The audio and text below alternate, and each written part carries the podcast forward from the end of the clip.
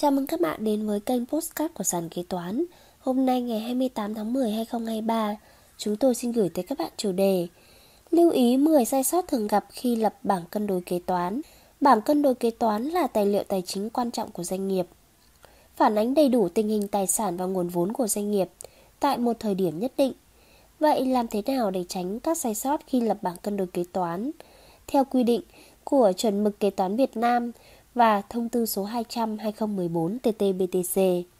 Chương trình được sản xuất và cung cấp bởi sàn kế toán, ứng dụng đầu tiên và duy nhất tại Việt Nam chuyên sâu về kế toán. Để theo dõi các tình huống tiếp theo, nhanh tay tải app sàn kế toán tại CH Play hoặc Apple Store để trở thành thính giả đầu tiên. 1. Sai sót do chưa kiểm tra giả soát lại số liệu. Sai sót về số liệu trong quá trình lên báo cáo là điều khó lòng tránh khỏi. Biểu thị của sai sót này chính là việc các số liệu trên bảng cân đối kế toán có những chênh lệch lẫn nhau.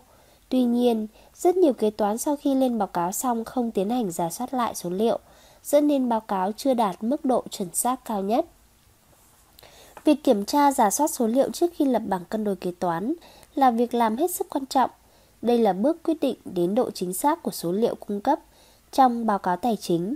Do đó, trước khi lập báo cáo, kế toán cần thực hiện kiểm tra giả soát số liệu trong các sổ thẻ kế toán chi tiết và kế toán tổng hợp. Số liệu được đưa lên bảng cân đối kế toán căn cứ vào sổ tổng hợp tổng, sổ kế toán tổng hợp, sổ thẻ kế toán chi tiết hoặc bảng tổng hợp chi tiết. Bảng cân đối kế toán năm trước để trình bày cột đầu năm. Kiểm tra các tài khoản doanh thu thu nhập khác, tài khoản chi phí và chi phí khác không có số dư. Kiểm tra lại các tài khoản kế toán, các tài khoản chỉ có số dư bên nợ không có số dư bên có là các tài khoản loại 1, 2. Các tài khoản chỉ có số dư bên có, không có số dư bên nợ là các tài khoản loại 3, 4. Trừ các tài khoản lưỡng tính 131, 138, 331, 333, 334, 338 và những tài khoản đặc biệt là những tài khoản điều chỉnh giảm như 139, 159, 229, 214. Một số mẹo kiểm tra kiểm tra các bút toán trùng. Cùng một nghiệp vụ kế toán có thể có hai bộ phận hạch toán. Vì vậy kế toán tổng hợp phải biết cách khử các nghiệp vụ trùng này. Ví dụ, nghiệp vụ chi tiền nộp vào tài khoản ngân hàng, kế toán tiền mặt hạch toán trên phiếu chi, nợ 1121 có 1111. Khi nhận báo cáo của ngân hàng, thì kế toán ngân hàng cũng hạch toán nợ 1121 có 1111. Đối với trường hợp dễ trùng như trên, nên quy định chỉ sử dụng một loại chứng từ để hạch toán. Trong trường hợp này, nên sử dụng chứng từ chi tiền mặt để có chứng từ lưu hồ sơ. Kiểm tra đối chiếu giữa sổ chi tiết và sổ tổng hợp. Ví dụ, tổng dư nợ trên tài khoản 131 phải thu của khách hàng, phải khớp với báo cáo chi tiết công nợ theo từng khách hàng. Tổng số dư có tài khoản phải trả cho người bán 331 phải khớp với tổng số dư trên báo cáo chi tiết nợ phải trả cho người bán. 2. Sai sót trong phân biệt khoản mục tài sản hoặc nợ phải trả ngắn hạn và dài hạn.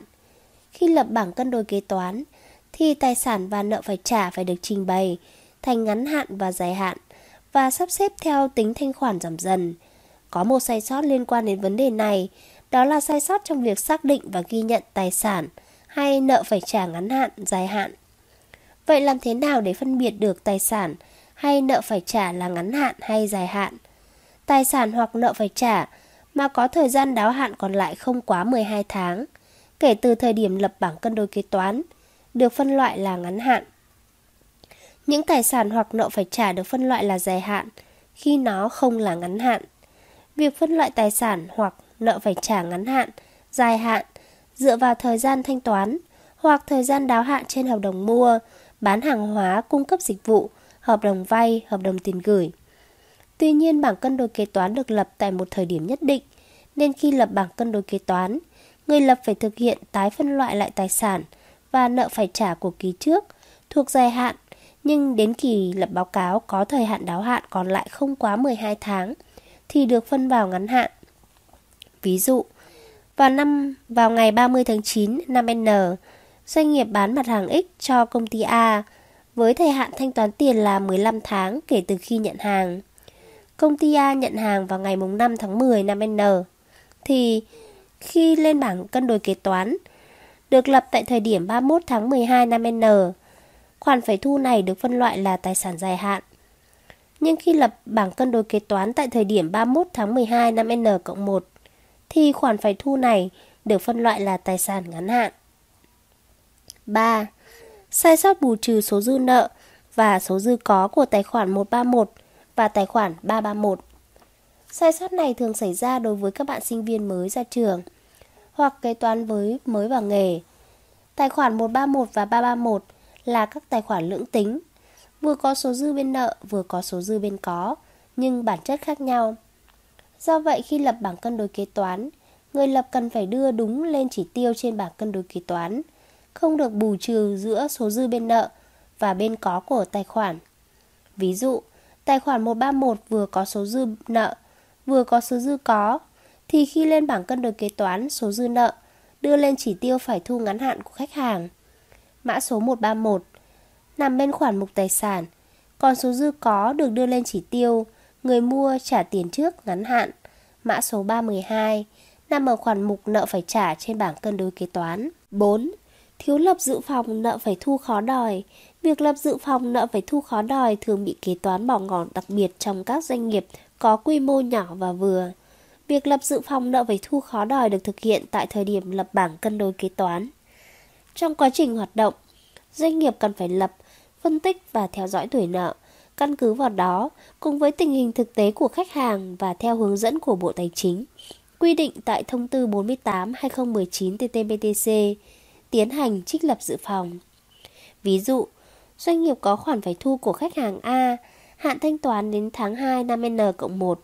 Tuy nhiên, đến thời điểm lập bảng cân đối, kế toán, 31 tháng 12 năm N, doanh nghiệp đã có bằng chứng chắc chắn rằng khách hàng A này đang lâm vào tình trạng phá sản hoặc đang làm thủ tục giải thể, không có khả năng trả được nợ, thì kế toán phải tiến hành lập dự phòng nợ phải thu có đòi.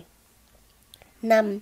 Sai sót trong việc ghi nhận hàng tồn kho Hàng tồn kho được trình bày trên bảng cân đối kế toán theo giá gốc, theo chuẩn mực kế toán Việt Nam số 02, VAS 02, thì chi phí giá gốc hàng tồn kho được cấu thành từ chi phí mua, chi phí chế biến và chi phí liên quan trực tiếp khác.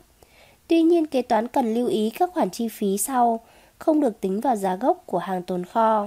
Đó là chi phí nguyên vật liệu, chi phí nhân công và các chi phí sản xuất kinh doanh khác phát sinh trên mức bình thường.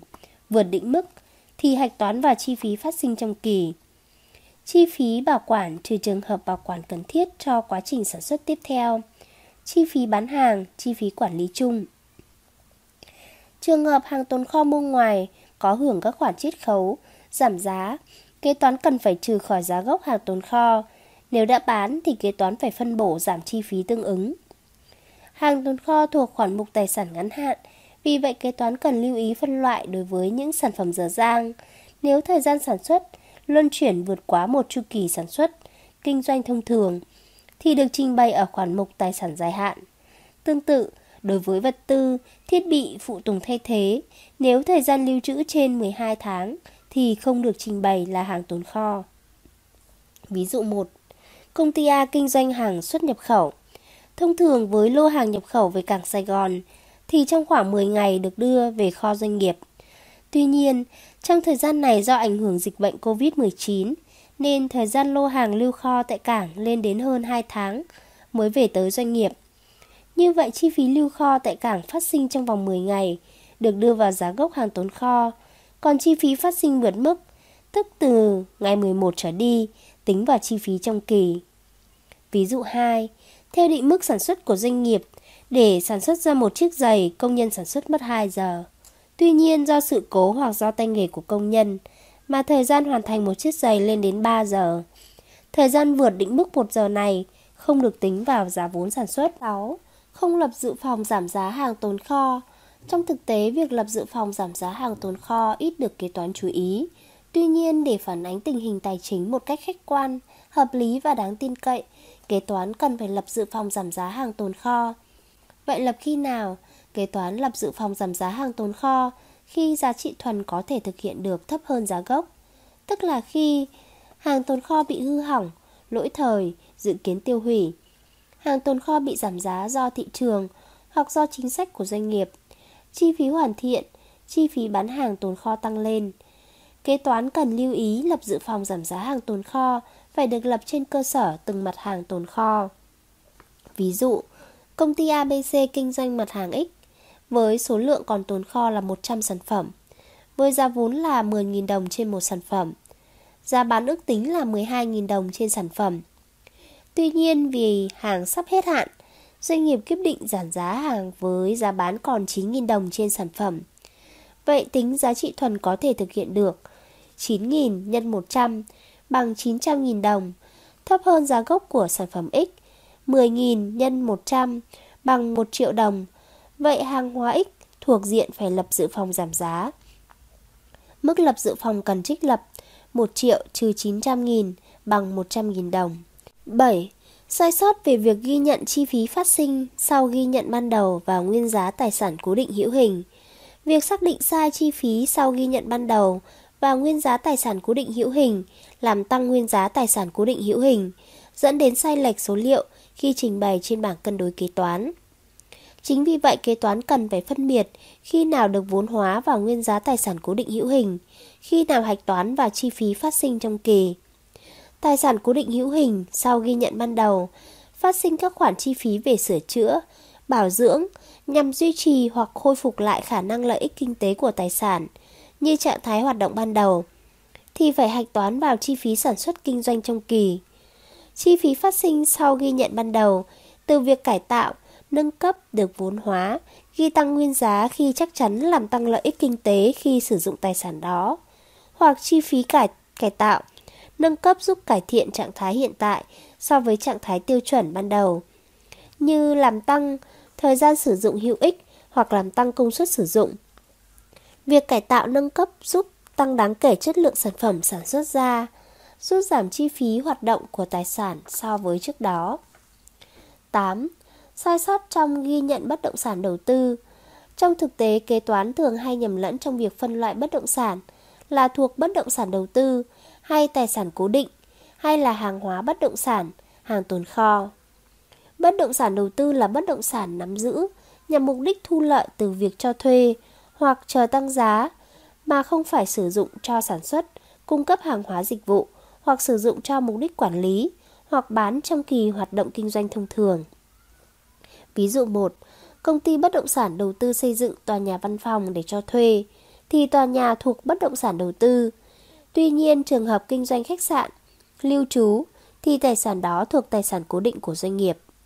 Ví dụ 2, công ty bất động sản đầu tư xây dựng tòa nhà chung cư để bán thì tòa nhà chung cư thuộc hàng hóa bất động sản.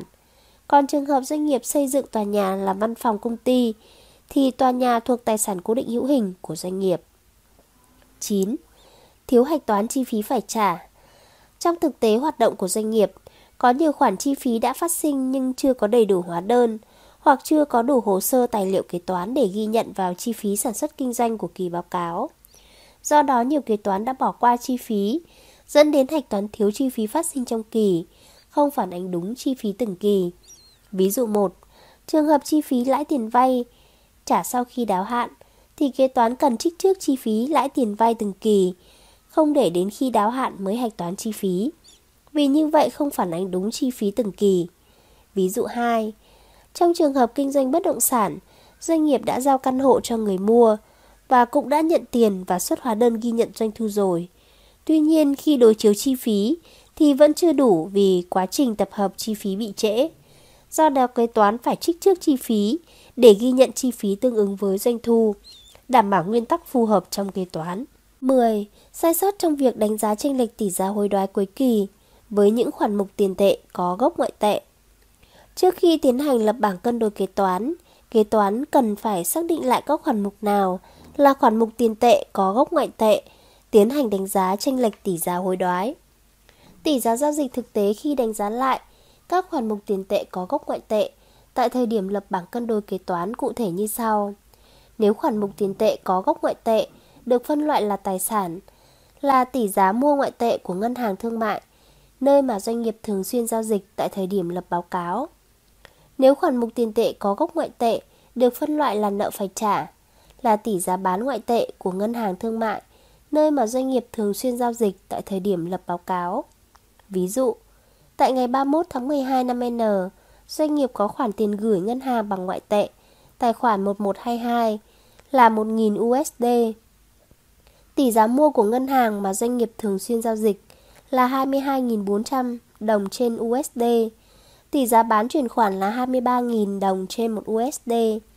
Vậy trước khi lập bảng cân đối kế toán, tại ngày 31 tháng 12 năm N, kế toán cần phải đánh giá lại khoản mục này theo tỷ giá mua là 22.400 đồng trên USD vì khoản mục này thuộc tài sản. Trên đây chúng tôi đã chia sẻ với các bạn về nội dung lưu ý 10 sai sót thường gặp khi lập bảng cân đối kế toán. Cảm ơn các bạn đã lắng nghe postcard ngày hôm nay của sàn kế toán. Hẹn gặp lại các bạn ở postcard tiếp theo. Chương trình được sản xuất và cung cấp bởi sàn kế toán, ứng dụng đầu tiên và duy nhất tại Việt Nam chuyên sâu về kế toán. Để theo dõi các tình huống tiếp theo, nhanh tay tải app sàn kế toán tại CH Play hoặc Apple Store để trở thành thính giả đầu tiên.